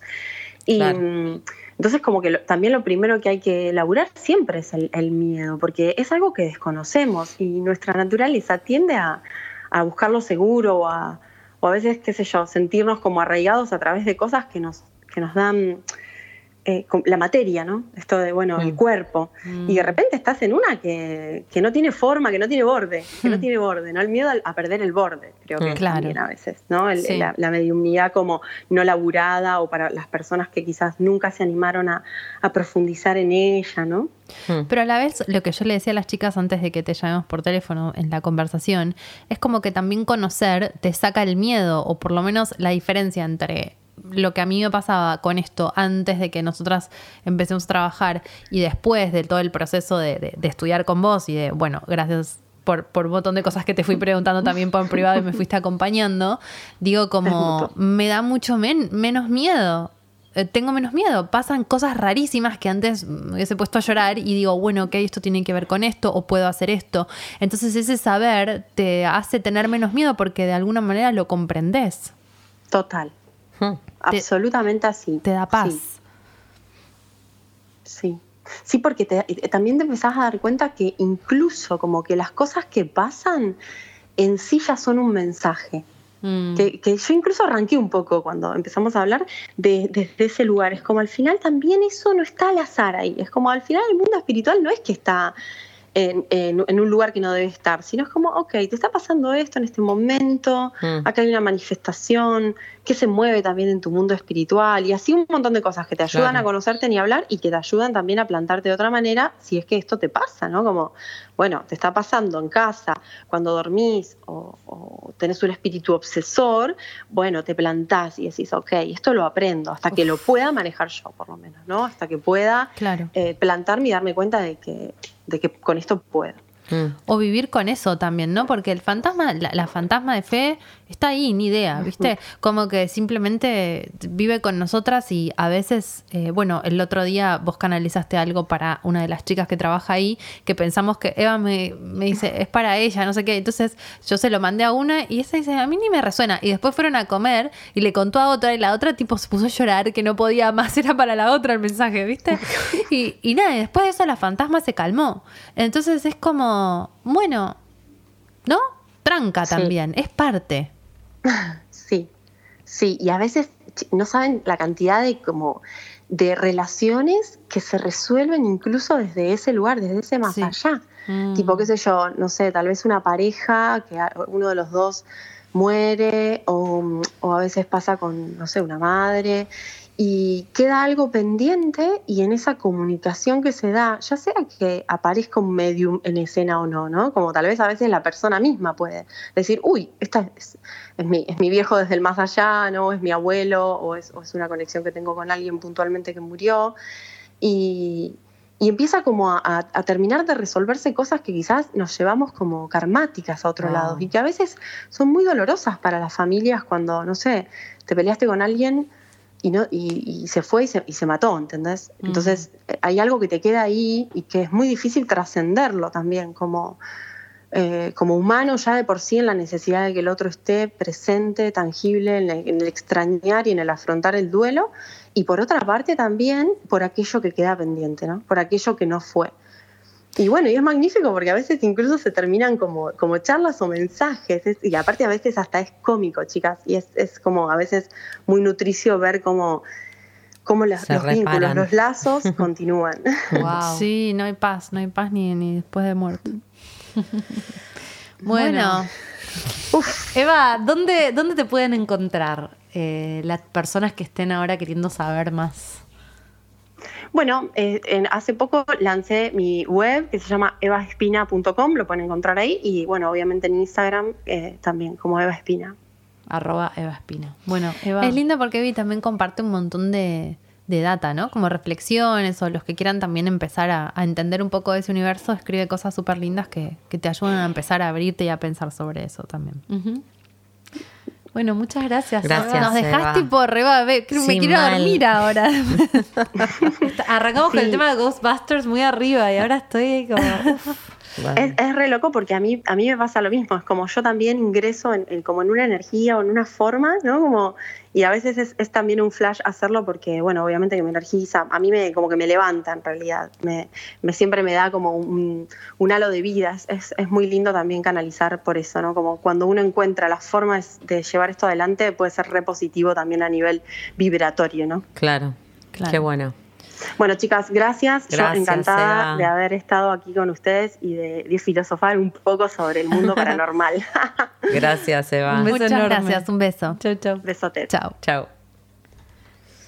Bueno, ¿qué hacemos? ¿No vamos a dormir? No sé, es un montón. A mí me da un poco de miedo igual que a Lau. Es como que creo que en esta vida preferiría que no, a mí me encantaría, pero no quiero atravesar los cagás, tipo los julepes. Yo me asusto de nada, estoy todo el tiempo como muy alerta. Pero para mí no te daría miedo cuando pasa no te da miedo, te da más miedo la imagen que tenés de eso, lo que te dijeron que era puede ser, eso. Tenés miedo del miedo que te va a dar y no de lo que pasa. Y sabes el link que hice, siempre mis imágenes, o sea, lo que construyó mi imagen es mucho de que viene gente con dolor, esta mina que llora el hijo, como que algo muy sufriente, y siento que es más también esa sensación, como no quiero ver ese nivel de sufrimiento. Como es una escena de terror de esa persona, ¿entendés? No tanto por ver a esa persona, sino que lo mal que está esa persona. Porque estamos muy criados, ¿entendés? Con sexto sentido, ¿viste? Para mí eso. Pero sí, pensamos que el único contacto paranormal que podemos tener es así. Y con no espíritus sufrientes. Yo iba a poner una analogía muy pedorra. Esto pido, lo podemos cortar, no sé cómo. ¿Viste como con lo que hablamos? Pausa, no grave. No. Dale. Esto va a quedar, bueno, lo sabemos. Me da vergüenza decir esto. Dale. Pero, ¿viste como la homosexualidad o los tríos? Como fantasías muy grandes que te generan la homosexualidad. Tener sexo con alguien del mismo sexo. Como fantasías muy grandes que te generan como una película y después lo estás haciendo y decís, ay, bueno, es re normal. No era para tanto, o no tengo tanto miedo, o simplemente lo estoy haciendo y la estoy pasando bien y está todo bien. Para mí con los fantasmas pasa lo mismo. Es como, bueno, después todo está aprendiendo y apagando la música del celular y es obvio que es porque estoy por grabar Concha Paranormal y bueno, se están acercando las entidades para hablar. Es como medio lo mismo. Sí, no sé si es lo mismo que eso, pero sí entiendo. O sea, para, no, lo que me trajiste es como una claridad de que me dan ganas de investigar por qué me da tanto miedo. Claro. Como que, ¿cuál es? Esto de que ver el dolor, esto pero de que me parece no que es... vos sos la norma, gorda. A mí también me da miedo. Ya sé, pero me parece re interesante para mí investigar por qué. No para ver o no para no ver. Digo, siento que es como un miedo más grande también. Que ver los fantasmas. Volviendo al principio, cuando hablábamos de que hay culturas donde esto está mucho más normalizado. Entonces, por ahí no es que piensan que estás loco, es un problema o es algo que no debería estar pasando. En Japón capaz que es un espíritu, no lo sé, igual estoy diciendo cosas que sé que está más naturalizado. Pero a nosotros acá culturalmente tampoco te ayuda porque se siente como algo que no debería estar pasando. Porque pensamos también que los muertos porque murieron, atravesaron un dolor, pero después también están en paz, ¿viste? Por lo menos con los que yo hablé, es como que no tan más allá. Yo soy re nueva en esta demencia, la mediunidad. Yo en un punto decía, esto no puede ser real. Es como, incluso a mí a veces me pasa y estoy hablando cosas que me está diciendo un espíritu. No puedo ni siquiera creer que esté diciendo esto en un micrófono. Pero cuando digo eso es como, esto pasó posta y después chequeo con el otro tipo... esto pasó, o sea, era esa persona. Sí. Como incluso a veces a uno mismo le parece demasiado extraño. Tengo un material. Porque también en este mundo paranormal hay está la evidencia, que es otra cosa. Claro, para mí el mundo paranormal es mucho más amplio que las presencias. No es solo presencias. La evidencia es ver, básicamente. O sea, tipo yo el futuro. A veces para mí no tiene que ver con el futuro, sino como con una gran potencialidad del presente y poder empatizar tanto con el otro que casi saber lo que va a pasar a partir de la voluntad o de la conexión de ese otro con un otro o con una otra cosa. Es muy loco. Yo hace poco la conocí a Cami, que tipo, Cami, te requiero, pero sos un personaje. Cami es rarísima. La pueden buscar en Instagram en @ un pequeño cronopio, como pequeño sin ñ, pecueño, NI. Cami es medium, mega medium, es la que me canalizó con mi viejo el otro día, y también es vidente. Entonces, a veces le digo, Cami, ¿cómo haces para vivir así? Porque estoy hablando de algo y me dice, che, tal cosa. Y le digo, pero Cami, ¿qué sabes? ¿Me entendés? Cami no me conoce. Y me habla de cosas. Y ella también hace trabajos energéticos muy potentes.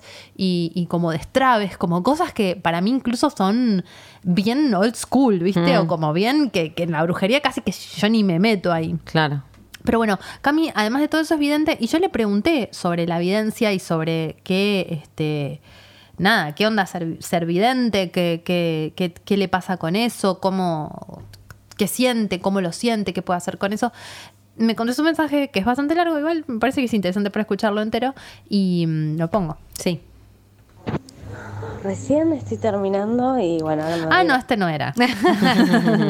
Era otra cosa. Pero es muy gracioso porque con Cami es como que, no sé, tenemos una reconexión. Y Cami empezó canalizando a un familiar mío, ahora no me acuerdo cuál de todos, me dice, ¿cuántos muertos tenés, boluda? Me están quemando la cabeza.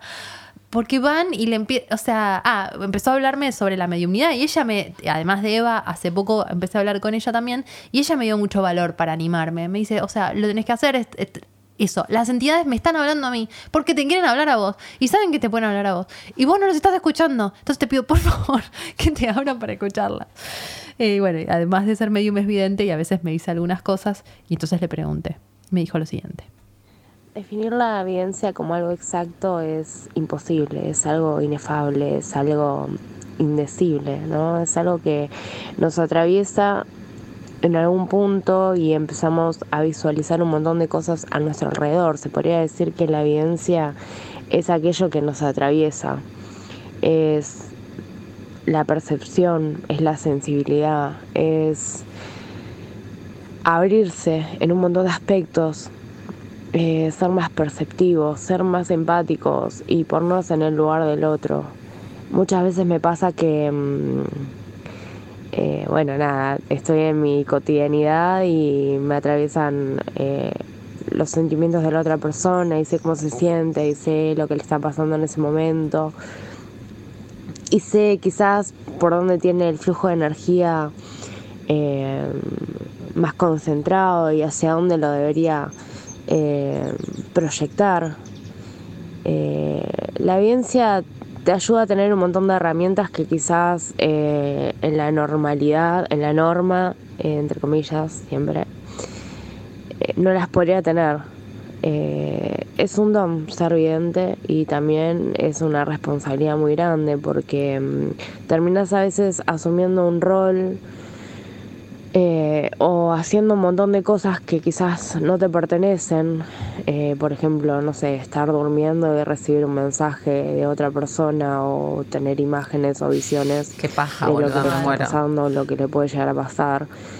Entonces es como medio a veces tedioso, pero es algo lindo, es algo con lo que puedes ayudar un montón. Yo particularmente la evidencia la uso como una herramienta para ayudar a un montón de personas sobre todo a las mujeres, ¿no? A las mujeres que a veces están en una etapa muy difícil de su vida. Y la verdad que la evidencia me ha salvado más a mí que a mis consultantes, pero sobre todo lo tomo como una herramienta de amor y como una herramienta de ser más perceptiva y de tener más sensibilidad en este mundo tan material, ¿no? Porque si bien estamos en un mundo material, nos manejamos en un mundo de energía y somos energía. Entonces considero que la evidencia es eso, es ser más perceptivos y ser más empáticos con nuestro alrededor. Quizás la definición no sea la correcta ni sea una definición sacada de alguna página o de algún lado, pero es lo que a mí me representa. La evidencia en mi vida representa ser perceptivo y de todas aquellas cosas que me atraviesan y de todas las cosas que le atraviesan a las personas y que a veces no saben cómo resolverlas. Entonces creo que el papel fundamental de los videntes o de los mediums es poder ayudar y poder quizás no resolverle las cosas, sino darle las herramientas a la otra persona para que pueda resolver. ¿Qué querés? Es que a mí me parece que es un reservicio, pero por momentos digo, ¡ay, por total. Favor no, por favor yo no! Cami sí atiende sesiones. Cami, arroba un pequeño, sin ñ, ni, digamos, un pequeño cronopio. Y Eva ya no tiene más sesiones personales, pero si realmente necesitan una medium de confianza, porque de verdad a veces necesitas hablar con algún muerto, o de verdad a veces necesitas algo que, bueno, o sea, de lo poco que yo la conozco, ella me ayudó un montón. Me acordé mientras estaba grabando el audio cómo la conocí. Yo pedí en Twitter que alguien me cure el mal de ojo. Y Cami me curó el mal de ojo y de pronto como que también cuando entra en contacto con tu energía, ahí establece el lazo y por ahí es como si quedara conectada, o sea, imagínate la sensibilidad, es como si quedara conectada con todas las personas que toca y de pronto le puede llegar como un mensaje de eso. Entonces después me empezó a hablar como de mis muertos, pero la entramos por lo del mal de ojo. Y Cami, también vas a acordar a Come Tierra, ¿viste? Ah, me encanta ese libro. Jimé me recomendó ese libro y también me llevó en una suscripción literaria que tengo, pero Come Tierra, de Dolores Reyes, es un libro sobre una medium que canaliza, bueno, literalmente comiendo tierra, y habla un poco como de las vicisitudes de ser medium, ¿no? Sí. De las cosas buenas y de que en realidad también la pasan recontra mal y ven cosas tremendas, pero también tienen una misión de servicio y como si fuera una vocación, como el médico. Eso decía, sí. Es como medio se siente algo así, ¿no? Como que, bueno, si te pasa por ahí por algo es. Ay. Nos podemos ir con una anécdota más arriba. Yo venía a divertirme este programa. Bueno, ¿en qué momento ustedes dos pensaron que iba a ser divertido? Fue divertido la primera parte. Pensé tipo la pija fantasma, no sé. Me pasó de chica igual.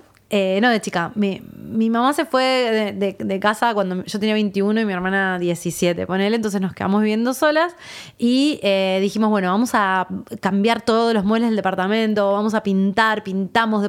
Y parece que eso, en el departamento donde estábamos, había algún espíritu que no le gustó que hagamos toda esa movida de muebles y cosas. Y empezaron a pasar pequeñas cosas. Yo llegaba al departamento y se me abría la puerta, ponele.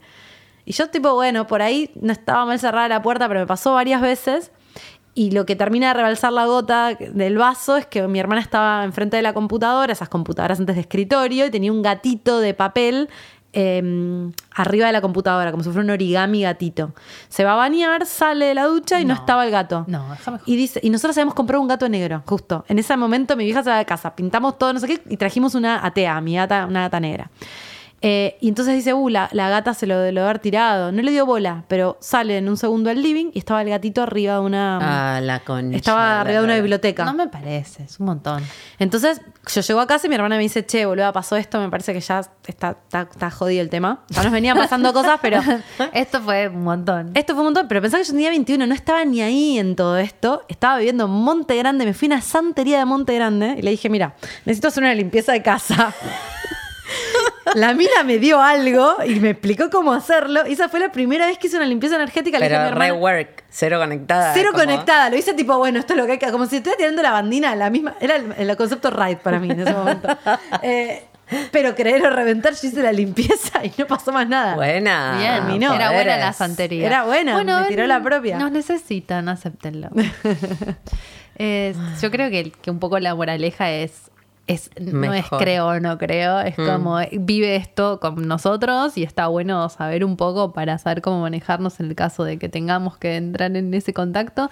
Y creo que también, bueno, tal cual decía Evi, uno puede meterse de cabeza o simplemente saber que eso existe y es una posibilidad y saber qué hacer. Es como primeros auxilios para mí, ¿me entendés el concepto? Es como, está bien, no hace falta que seas médico, pero puedes aprender a salvar una vida si sabes hacer RCP o respiración boca a boca. Lo digo porque yo obviamente hice los primeros auxilios. Entonces es como mini conocimientos sobre espíritus, como si me pasa esto puedo hacer una limpieza o puedo consultar con tal persona o puedo hacer tal cosa y ayudar a elevar el espíritu y nada, después puedo continuar con mi vida, pero sé que esto existe y en vez de asustarme, veo que me está hablando y qué me pasa con eso. Es que creo que un poco el mensaje es para un montón de gente que por ahí está escuchando y en este momento tiene miedo porque le pasaron cosas. Se debe estar preguntando por qué estas tres chabonas están re locas de Santiago y porque pasamos de concha virtual a concha paranormal. Sí, después hay que meter uno de, no sé, concha borgia, qué sé yo. No, pero además, ¿sabes que me encanta como... O sea, nosotras siento que estamos re en una y que la mitad de la gente piensa que esto es un río que no cruzaría jamás. Entonces, y Dalia dice que habla con muertos todos los días, ¿no? Como, siento que se está... Yo salí del closet. Es el closet más grande de todos los closets. Se está haciendo muy evidente algo de nuestra particularidad. Ay, no, chicas. Como que no sé qué va a pensar la audiencia, pero bueno, razón. Chicos, es esto. Pero yo creo como servicio, gente que tiene miedo, que le pasó o le está pasando, sepan que hay mediums, hay personas con las que pueden consultar y por ahí simplemente tratar el tema, digo, charlarlo con alguien y resolver algo puntual y listo. Y bueno, como, ¿cómo se llama tu amiga la de la casa? Juli. Sí. ¿Juli siguió teniendo problemas de esa índole? No porque se mudó. Está bien, pero bueno, podría esta pregunta haber seguido, que vos hacías de... Y no la siguió. No la siguió. Exacto. Bueno, ¿ves? Ella resolvió su problema y la vida continúa. Y fin. No quiere decir que no le pueda volver a pasar, pero digo, resolvió ese tema, ese espíritu le echó, ella se fue. Y también está bueno eso, ¿no? Le hizo muy bien la mudanza. Se dio, porque a veces, viste, uno entra en darle bola. En conflicto entras con ese en espíritu, la pelea, a ver quién tiene la pija más grande. Yo el espíritu. ¿Sí? No, el espíritu, chicos. Te vas. No entiendo esa gente que dice, no, en mi casa se abrían las alacenas, me hacía masajes del espíritu. Y hace 15 años que vivo en esa casa. ¿Cómo? Claro. Yo sí ya veo que es un espíritu pero es que depende, está medio meando el territorio, digo, bueno, te lo cedo, chao. Depende que... Yo siento que la fantasma de fe, que también... Mira lo que estoy diciendo, ¿no? La fantasma de fe nos ayuda. Trabaja con nosotras. Es muy para el bien. Quizás a Fe no le iría tan bien. Suponete que Fe se va de la galería patio del liceo y lo abrís en otro lugar y te empieza a ir mal. Mira si el bienestar de Fe es en parte gracias a la entidad esa que quiere que Fe exista porque, no sé, necesita cosas. andás a ver. ¿Viste? No, digo, para no que no siempre son malos, ¿no? A veces no, te colaboran. Obvio. Pero yo creo que los que te colaboran lo hacen desde las sombras. Para mí los espíritus esos son medio leoninos, ¿viste? Los que quieren que sepas que están en el fondo, ¿viste? Los buena onda, los que es te ayudan, intuición. Te lo no tiran por qué, intuición, pero... claro. Para mí muchas veces los que llaman la atención es porque necesitan que los escuches. O sea, como claro. Tu tío o realmente tienen algo puntual que decir. El otro día hablando con... el espíritu te va llevando, ¿no? Como que a veces te hace que hables con alguien. Las veces yo no canalicé de espíritus, muchas veces 3 creo concretamente, y de las 2 veces fue con personas que soy amiga, no tan íntima, y que hacía mucho tiempo que no hablaba con esas personas. Y de pronto les hablé por algo random, cualquier cosa, y empezamos a hablar, y de pronto les dije algo que les hizo acordar a tal persona, al espíritu que estaba hablando, y de pronto yo empecé a decir cosas que tenían sentido para ellos y no tenían sentido para mí. No es que pensé como a decir, tipo, a lucear cosas. Para tus amigos. Sí, como... mensajes. Una coincidencia que a ellos les remitía a la persona que les estaba hablando. Y ahí de pronto yo dije, entonces esto quiere decir que no lo estoy pensando o diciendo yo. Esto no es solo una sincronicidad. Y ahí es cuando se desencadena el mensaje. Entonces a veces ese mismo espíritu te va conduciendo sin querer queriendo a que vos hagas esa canalización y des ese mensaje también. A veces también es tan solo para que les digas cosas a los otros. Y bueno, como siempre las brujas y los brujos y las brujas están de vocación de servicio. Ni sabes por qué estás haciendo lo que estás haciendo. Porque si lo pensás 2 minutos, económicamente no te es rentable. Energéticamente no te es rentable. También la pasás súper mal. Entonces decís, ¿por qué estoy haciendo esto? Ni idea, lo estoy haciendo porque es, es lo que tengo que hacer. Sí. Como los médicos y supongo que los policías. Bueno, en sueños también. Yo creo que eso es más amable. Yo no tengo drama si me quieren venir a visitar en sueños, ¿viste? Pero no. Sueños, pero la vigilia no. ¿Ah, sí? Pero prefiero que sea un sueño. ¿Sabés que yo al revés? Sueño. En el sueño, pero estás re en una en el sueño. Bueno, pero te levantás y decís, fue un sueño. Puede ser verdad, no puede ser. Ahora, si yo ya escucho a alguien que me está tirando algo, ahí digo, boludo, no. Para mí, vos reescuchás. Lo que pasa es que no te das cuenta que lo estás escuchando. Pero con la nivel de piscianía y neptunidad que yo tengo, yo ya sé que no quiero abrir esa puerta, boludo. Porque el día que la abra, se me viene el batallón de los espíritus. Podés estar hablando en concha y que sea un espíritu que te esté diciendo lo que tenés que hacer. Ah, más vale con eso. Así que todas las que me escriben por Instagram para pedir consejos, sepan que es el espíritu, chicas. Es el espíritu. Hablando en concha. Duendes. ¿Estás hablando en concha? Pará, no hablamos de los duendes, boludo. Re quería hablar de los duendes. Yo tengo chata porque viví en el sur, chicas. Los duendes fucking existen. Son re traviesos. Re creo que existen los duendes. Pero son como monitos, no quieren hacer nada más que joder. No, solo te esconden cosas. Claro. Te esconden cosas. Por algo están ahí. Esto es lo del gato, todo el tiempo.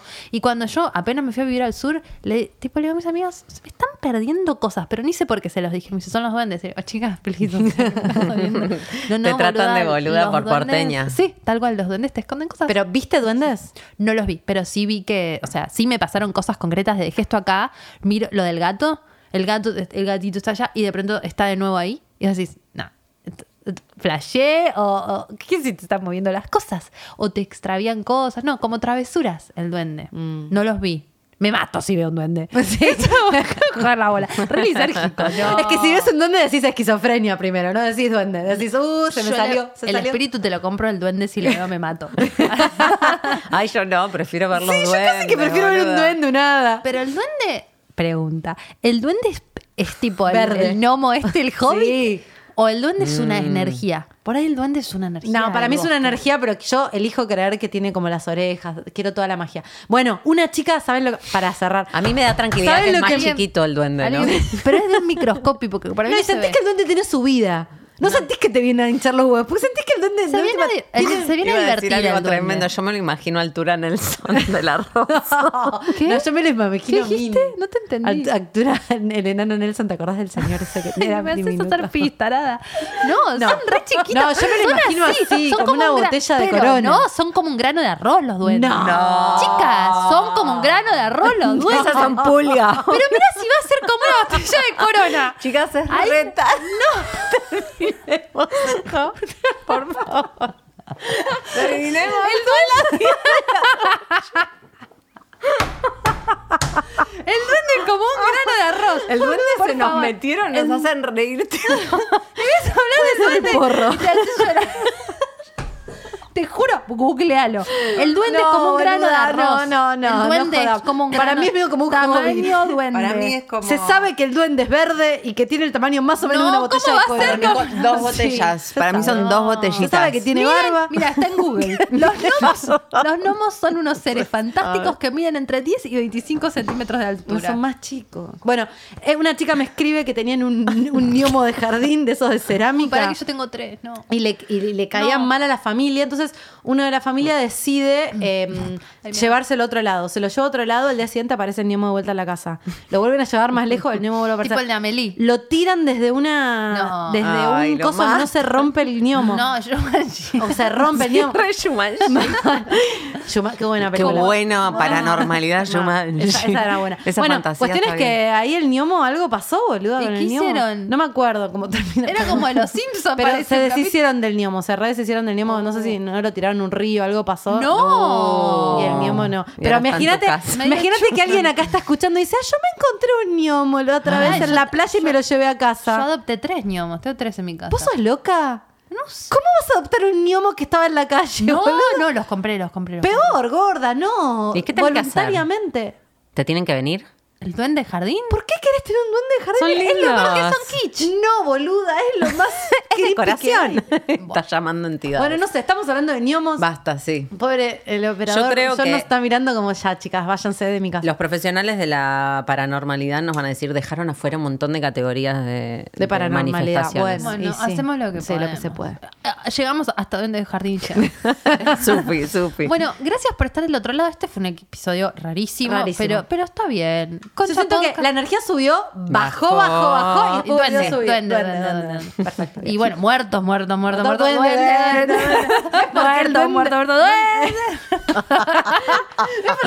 No nos causa problema, porque nos causa reír. El duende es como la merca de la espiritualidad. Para la pepa, para mí. Sí, es la pepa, Nos pueden seguir en la... Si después de esto aún, si nos creen que somos personas serias, licenciadas, cada una en su ciencia, nos pueden seguir en @conchapodcast. Muchas gracias por estar ahí. No tenemos Instagram. Eso es en Twitter. Me estoy mirando y a hacer bueno, eso. No tenemos Instagram. Tenemos Twitter, claro, @conchapodcast. Nos siguen. Despedite vos, dale, ya está. Es Twitter. ¿Puedo decir que vamos a hacer un vivo en diciembre? Porque vamos a hacer un vivo en diciembre. Ah, ok. Porque yo ya confirmé. Vamos a hacer dos fechas en el Centro Cultural Conex. No están a la venta todavía las entradas. Solamente hay 100 lugares porque es como una especie de VIP en donde ponen sillas de A2 y 100 sillas cada uno en una punta del Conex. Pero nosotras no queríamos pasar y terminar este año solas, llorando en nuestras casas. Así que vamos a hacer dos vivos de Conex que muy pronto estarán a la venta. Surreal. Y para todos los que están en otros lugares del país y no pueden venir, va a haber también un streaming. Sí. Lo vamos a transmitir por streaming del Conex, súper económico el streaming y, bueno, la entrada también. Así que eso, nada, para verlos, ¿no? En persona. Mi nombre es Dalia Walker, me encuentran en Instagram, si todavía puedo conservar mi reputación, en @ladalia y en Twitter en @ladaliaa con 2A al final. Yo soy Laupasalacua y me encuentran en Instagram como @laupasa y en Twitter como @laupasalacua. Y yo soy Jimena Outeiro y me encuentran en Instagram y en Twitter como @oujima con J. Muchas gracias a todos por estar ahí. Nos vemos en el próximo episodio. Esperemos menos lisérgico. Con chau. Concha.